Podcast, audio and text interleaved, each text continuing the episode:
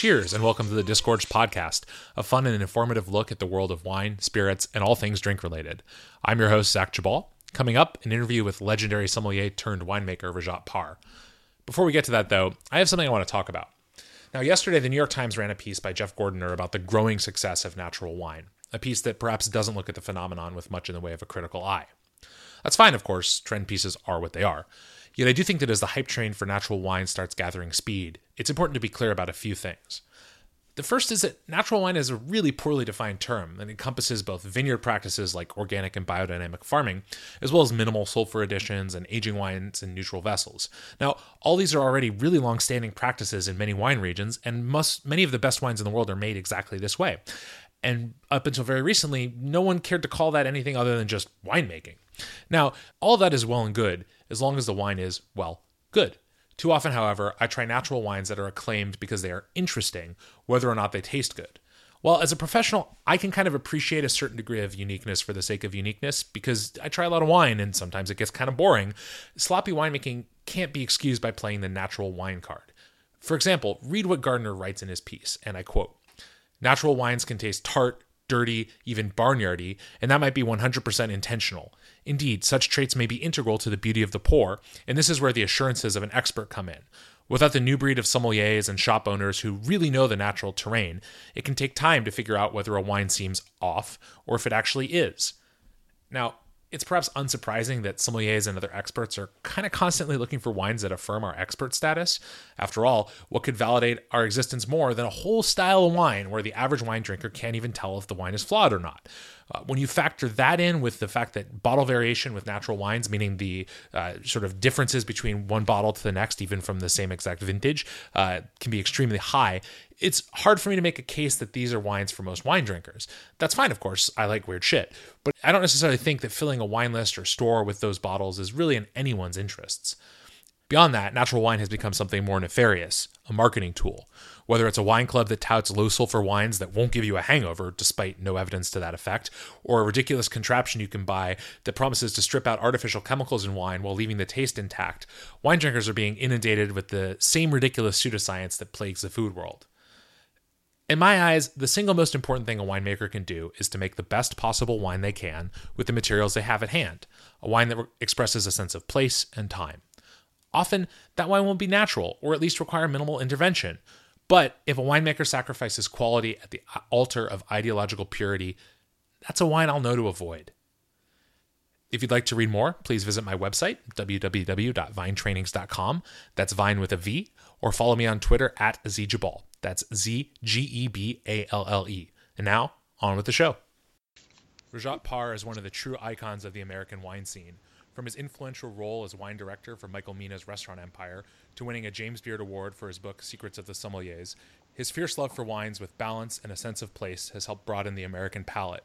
Now, as proprietor for Domaine de la Côte in the Santa Rita Hills and Seven Springs Vineyard in the Eola-Amity Hills, he gets to put those ideas into practice and into bottles. Thanks for joining me, Raj. How are you? Hey, thank you. It's great, great to be on the show. Excellent. Um, so I, I think the first question I have for you, um, since you're sort of in this period of, of your career as a as a winemaker, um, is I think sort of what what draws you to um, make wine the places you do in uh, in uh, Santa Rita Hills in the Eola-Amity. Um, are, are, what draws you to a, a region and uh, to maybe to particular vineyard sites? Yeah, first of all, you know, it was it was completely out of just uh, fate. I, I, I, didn't plan.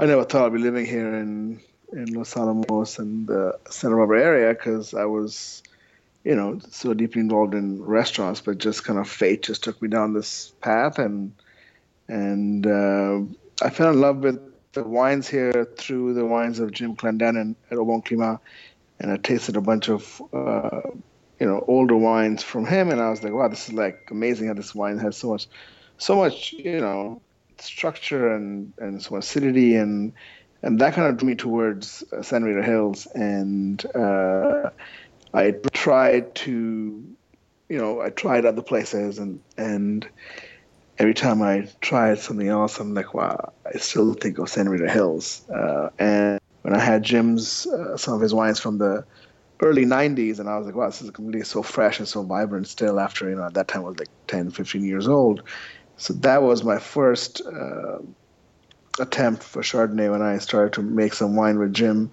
in 2004, and we, and then till 08, and then 09 we started uh, Sandhi. And at the same time, uh, I was working with Sashi, and we were working on a vineyard for Evening Land in the San Rita Hills, which we took over and now is called Domaine de la Côte. That's our estate vineyard in the in the Santa Rita Hills. Mm-hmm. And then eventually we took over all of uh, Evening Land in 2014. So then we kind of have the Seven Springs vineyard there. So we have two estate properties, Seven Springs and Eola Hills and Domaine de la Côte in the Santa Rita Hills. And then Sandhi is the négoce, all from purchase grapes. Gotcha. So what's the what's the principal difference between those two vineyard sites? I mean, besides the fact that one's in California and one's in Oregon, but uh, you know, to to what extent is is uh, far, are farming those vineyards and, and making wine from those vineyards? How how different is the process? Oof, it's it's extremely different. It's uh, uh, what the Eola Hills one's dry farmed, Domaine de la Côte is young vines, and it's of course irrigated. Uh, Domaine de la Côte is uh, on the soils are all uh, shale uh, diatomaceous base soils versus Eola Hills all volcanic soil. Uh, here on the coast in Santa Barbara, we have maritime climate. Oregon, we have continental climate. So farming is quite different. We have to plow and basically keep no cover crop through the season in Santa Hills because so dry versus in uh, Oregon, the pretty high vigor soils so we have to keep more of cover crop. So the farming is quite different. The idea is the same, though. Both are organically farmed. Uh, Seven Springs is farmed biodynamically since 2008, thanks to Dominique Lafon, who was a consultant there for several years. Uh, the idea is the same, uh, you know, uh, you know, but just making the wine is also a little bit different. We use much more whole cluster here in Santa Rita Hills because our pHs are quite low here, and stems are much much thinner, and clusters are smaller. And, and in, in, Oregon, we of mostly destem. There's some whole cluster, but we just see the idea there is mostly destemmed, and maybe some whole cluster. And the idea here in Santa Hills is mostly whole cluster and maybe a little destemming. So uh, the cellar work is almost same. Uh, mostly pump over, mostly by infusion. Uh, élevage time is pretty similar, same barrel program. Uh, so you know, you know, you know, the ideas of making the wine the same. It's just uh, the fruit is quite different. The clusters are quite different. Uh, the plant material is quite different. Do you have, are you working with uh, different clonal selections as well on each site? Uh, there are. of course, in Oregon, there's all different kinds of different clones, and versus in Santa Hills is mostly heritage selection. So it's mostly uh, non-clonal material, so mostly uh, Swan, Calera, and Mount Eden from uh, from older vineyards. So not really uh, no Dijon material. Okay. So quite different versus in, in in Oregon, it's all there's Dijon and Pommard and that kind of stuff. So it's mm-hmm. and Wädenswil. Uh, so different plant material also, and a lot of Seven Springs is own rooted also. So. Oh, okay. Yeah. Are you also noticing? I mean, is there a is there more sort of variation vintage to vintage in either site? Are they are they similarly um, unpredictable? I mean, my my rather um, sort of just my guess would be that you probably see maybe more variation in uh, in Oregon than you do in in Santa Rita, but I, I don't I don't know that. Yeah, yeah, yeah, for sure. Anytime you have uh, climate, uh, continental climate, uh, where there is you could have extreme heat or rain or you know uh, you know different uh, weather conditions. It's definitely the the vintage variation is huge because uh, some villages are very warm and some are you know maybe it rained or not. So that's you know the same in, in Burgundy and when in, in, on the coast we have maritime climate, so we are guaranteed always a very cool summer. Uh, there is vintage variation, of course, but they are much uh, much less than than in Oregon, just because the summer months there are not too many surprises we get. Our surprises come usually maybe in April, May during flowering, during uh, you know, or in bud break and that kind of stuff. And it gets really cold. Like in 2015, we had a very cold May, and flowering was a disaster, and we got a very small crop. So, but the quality is high, and it's just it's just uh, the diff- big difference is the two climates. Is there a different uh, degree of or type of disease pressure in the two sites as well? Well, they both have pretty high mildew pressure just because in the last couple of years. Uh, so, so you know, again, we are blessed. It's not as bad as in, in, in Burgundy. You know, yeah. you know, we haven't had hail, touch wood. So, so you, you know, so yeah, there's disease pressure in both places. So uh, that doesn't change. Pinot Noir is that's just the name of the game there. For the grape is Tinska variety. You have to, you know, it's just it's just what it is. Yeah, it's uh, it's fickle and uh, difficult to work with, which I guess makes you know people like you at least a little bit crazy for for trying in the first place. um, do you yeah, do you feel like do you feel like now that you're you're really a winemaker that you you see wine differently? Um, you know, when you open a bottle at home or, or in any kind of context, is it do you is the way you look at it different than uh, the way you looked at it when you were a sommelier? Yeah, I guess you're more forgiving than you than you were because you know when you're a sommelier, you're judging everything, and I guess when you're making wine, you, you of course everyone judges everything. That's just human nature. But you know, I think that you know. Uh, I've always been more forgiving, and now I just kind of always think of you know the place and and the person who made it, and I think the connections are deeper now because you know it's it's just you know you have you when you start making wine and you know you you you have friends who you know you make friends by people who taste your wine and you have a connection with them. It's the same way my connection with the people I've who I uh, have tasted the wines and then meet them and then it's a it's a very emotional connection. Is it interesting to be kind of on the opposite side of things as a as a wine seller now to to sort of sit in front of sommeliers or other buyers and, and have them kind of judge your wine instead of you know being the one critically looking at the wine? Yeah, it's it's yeah, you know, it, it is what it is. So it comes to territory. I I try to just kind of present the wine and just kind of talk about the place and you know hope for the best. It's just it's not you know I don't, I don't have a show. I don't have a uh, you know, I rarely even have a text sheet or any wine.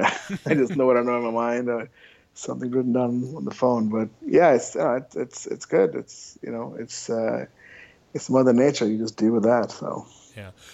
Well, I think that's a really a, a, good point because I think you know we're we're at this sort of interesting point in the wine industry where um, it seems to me, at least, you know, especially I, I, notice it here in Washington more and more, and I think you know throughout the U.S. to some extent, and, and you know probably internationally too, that more and more winemakers seem to be, I guess, coming to grips with the fact that there's only so much they can control in the first place. Um, that you know you're mm-hmm. growing grapes and and so you know I think you're seeing more interest in you know natural wine as a as a broad or as a maybe a narrow definition and also just sort of a broader category of wines that are let's say less manipulated or controlled than than a previous generation of wines. I know that's a that's obviously a lot of uh, a lot to unpack there, but um, you know, I, I, think it would be fair to kind of call your wines, if not out and out natural in the sort of uh, small cult way that that has come to mean, but but they're definitely wines of I think wines of nature is maybe a good way to say it. Yeah, I mean, I think that I think that's just the future of of wine because, I mean, you know, what we eat and drink uh, is under scrutiny now by everyone, and and as it should be because we are actually, you know we are we are more concerned about our health than I guess we were, you know, in the war era because you know uh, you know after after the 70s and 80s, you know, when when as the world got more affluent, there's more, you know, there's there's just more reasons to live than is you know during during the wars, World War One and two, and after that, you know, there was you know we didn't really care what we ate and drank, and now we do. So I think that, and we also want to, you know, hopefully, I mean, the way the world's going, I'm not sure if it's going to end up there, but we hopefully we hope that we can make this place better than you know when we found it. Mm-hmm. Uh, that's the whole idea. So if we took a vineyard and and the vineyard was you know not organically farmed, the goal is to take it over and kind of you know nurture it and make it live for a long time, and that comes from organic viticulture biodynamic principles, and that's definitely our goal in, in, in the in the in the vineyard, and then also also make the wine, you know, very conscientiously and honestly, and without additives and chemicals and you know all that kind of stuff, which you know uh, you don't really need. Uh, you could use it, of course, if there's, but you don't need it. So definitely, uh, we try to do things uh, the right way, and I think that that is the the road of future, and many people on the path, and many are slowly adopting, and uh, you know, it's a generational thing. So. Does it feel like that's also it's kind of worked hand in hand with consumers getting a little bit more comfortable with, um, you know, the kind of not just the ethos behind organic and biodynamic farming, but sort of this idea of, um, you know, just just as people are more, as you said, more interested in what they're eating and, and drinking and other and other things besides wine. You know, this idea that that they can support the kind of agriculture and um, agricultural processes that they care about with you know buying wine that is made in a way that they would maybe um, feel good about. Yeah, I mean it's it, I mean it's it's definitely you know people are you know reading a lot more. Uh, of course, social media. It's you know you could you know spread anything from a truth or a lie within seconds.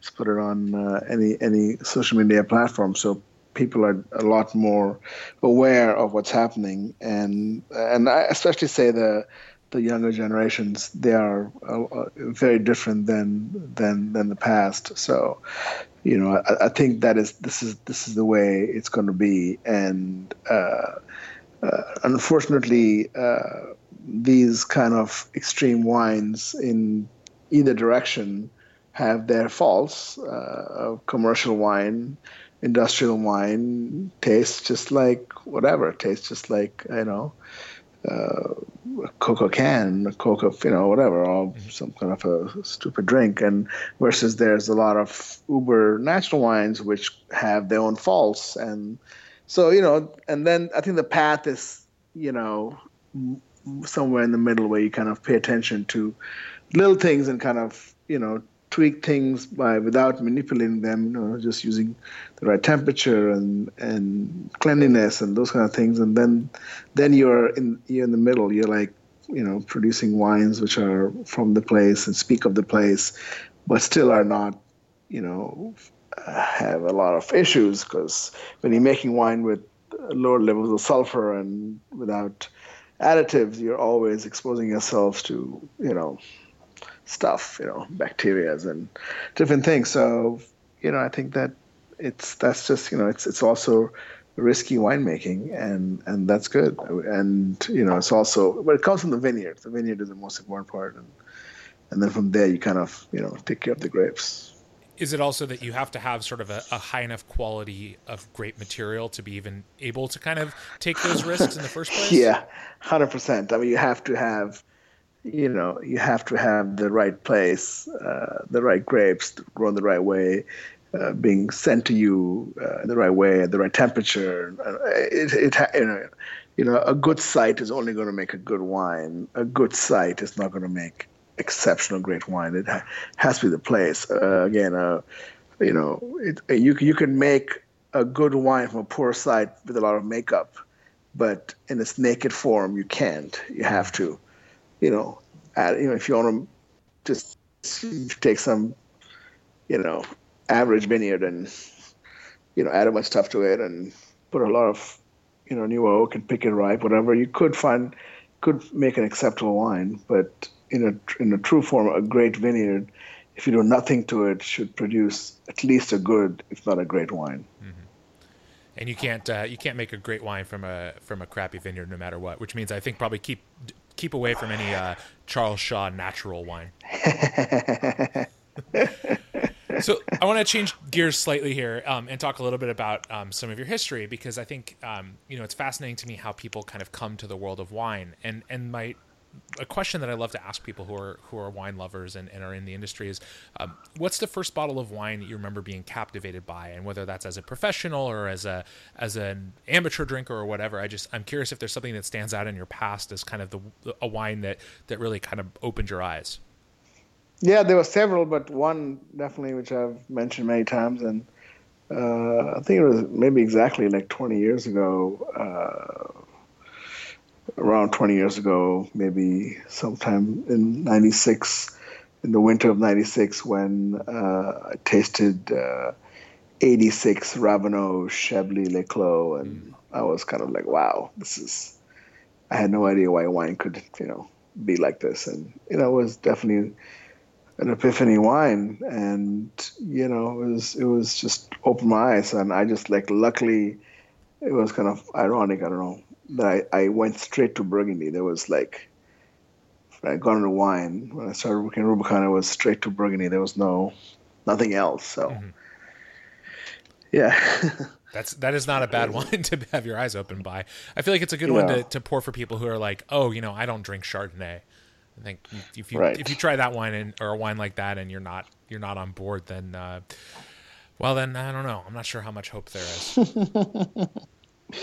Yeah, not much. So actually, I think that's a really a really good um, point because I think you know, as from my perspective, um, you know, doing uh, working as a sommelier, writing and, and doing podcasts and all this stuff in the in the wine industry, I feel like um, you know there's this there's a sort of pressure from one side of or one part of the community that's kind of constantly looking at um, what's new and what's undiscovered and you've got people out beating the bushes in every last corner of europe trying to find you know varietals that no one's ever heard of and wines from places that no one can find on a map. And sometimes they find really great stuff. That's not to knock that and i think there's a, a part of discovery that's that's fun. But I, I do wonder if there's a there's a danger in sort of um, wine I, I don't know geek uh, world if for lack of a better term of of sort of turning our back on or forgetting about the the places that really um, have an incredible history of making wine. I don't know. Do you do you get do you get sort of burned out on, um, you know, the newest wine from the Dalmatian coast or whatever? you know, I, to be honest, I I, um, I try to stay connected as much as I can, but I can't. There's there's so much happening. It, I mean, you know, 20 years ago when I was when I was starting off, there was you know, Bordeaux, Burgundy, Germany, you know, uh, in California for the most part. That was pretty much it. There wasn't like, you know, even Austrian wines weren't that much. You know, champagne was just so you know th- now it's like you know, you know, Austria, Jura, Beaujolais. I mean, those are those are those are now mainstream wines. Yeah. They were not. They were not. There was no one drank Jura back then. I mean, Overnoy was available by the case. No one cared about it back then. I mean, all the wines today of like you know Clos Rougeard and Overnoy and you know Metras. All these these were like whatever. I mean, so now we've come into a different era. There's there's all these new discoveries and there's always something new. So, you know, I try to stay on top of it, but it's it's hard. It's it's it's there's so much out there, you know, and and especially if you're focused on yourself and making wine and growing grapes, it's tough to, you know. So, but I try to kind of you know taste as many things and if I see fun things in in shops or if I'm traveling in Europe, uh, try to kind of. But there's always something new, and uh, yeah, it's it's crazy. Just trying to keep up is something else. Yeah, it, it's. I think it's gotten to the point where there's uh, there's sort of this uh, this game that's kind of fun to play where someone says, you know, oh, have you tried this? And I try and figure out if they're actually, if it's actually even a real thing or not. Like, I feel like you could start making them up and and start talking about you know the this great you know varietal that no one's ever tried from you know the I don't know uh, pick pick whatever part of Eastern Europe you want and, and it's got better than even odds that it may or may not even exist. Um, not to say that there's not great wine out there. I think it's cool. Um, so let's talk a little bit about what you're doing now with uh, with the new book. Obviously, uh, Secrets of the Sommeliers was uh, was a, a big success. Uh, won the James Beard Award, which is uh, pretty awesome, um, and I think really had a, a really um, a lot to sort of say about the the world of wine sort of through the lens of a sommelier um, at a time when people were really interested in viewing the world of wine that way. Um, so what is the what is the new book you're working on and, and what can you tell me about it?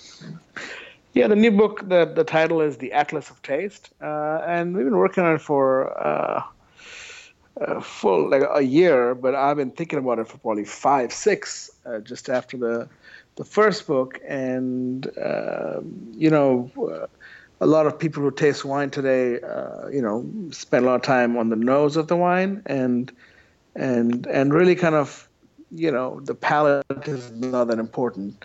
And many people are, you know, so this whole book is just about like how and why wines taste the way they taste. So from the soil perspective, you know, how do you get this tension? How do you get this tannin? How do you get this, you know, how do you get this, um, this, this, the crunch and, you know, those things. So we're going to try to talk about, you know, how and why uh, they come out from the soil. So it's a, it's a, it's a somewhat of a deep topic, trying to make it fun and trying to make it, educational and things you've learned on the way. There's lots of fun stories and and uh, yeah, should be should be good. Excellent. And and is the idea then that like it give it can sort of, I mean, my my, under, my very uh, vague understanding of the idea is that there's also going to be you kind of talk a little bit about sort of maybe you know, benchmarks or sort of um, what, yeah. what establishes um, a, like a varietal por- uh, profile yeah, for yeah, a grape. It's it, exactly it's only it's only classic wine, so it's only so this this first book is only uh, Europe and only certain regions which which truly identify themselves. Mm-hmm. Uh, you know, it's it's there won't be uh, much about you know uh, anything new, new regions. There's of course new wines, but you know only classics. Only you know can taste and smell certain things from certain places. So it'll it's it's definitely geared towards the taster, and it's more about the palate. It's more about the the taste of wine than the smell of wine, which is mostly what most people talk about is the smell of wine. This is more about the taste of wine and it sounds like maybe a lot the sort of structural elements of that wine too that, that kind of how it impacts your palate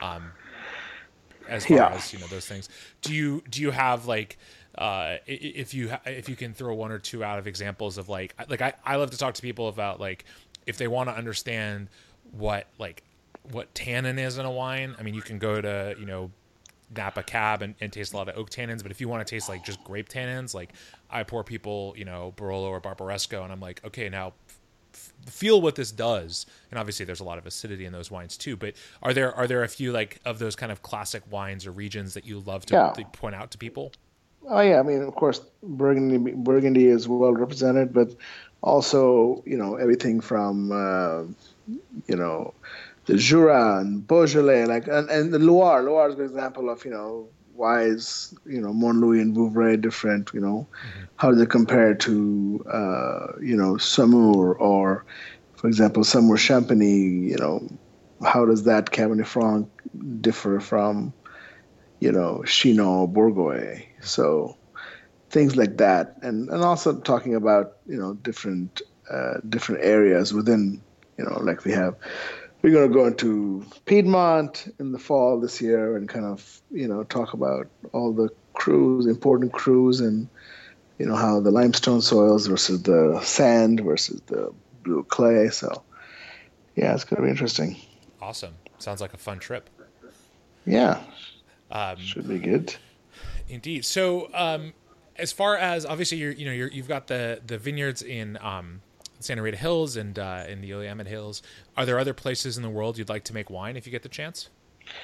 Uh, no, no, I don't think so. I think this is already two places. It's it's already a struggle to go back and forth from Oregon, and and and you know, so I think that's pretty much it. No more uh, winemaking journeys. I think. I think uh, I'm happy the way it is right now. Excellent.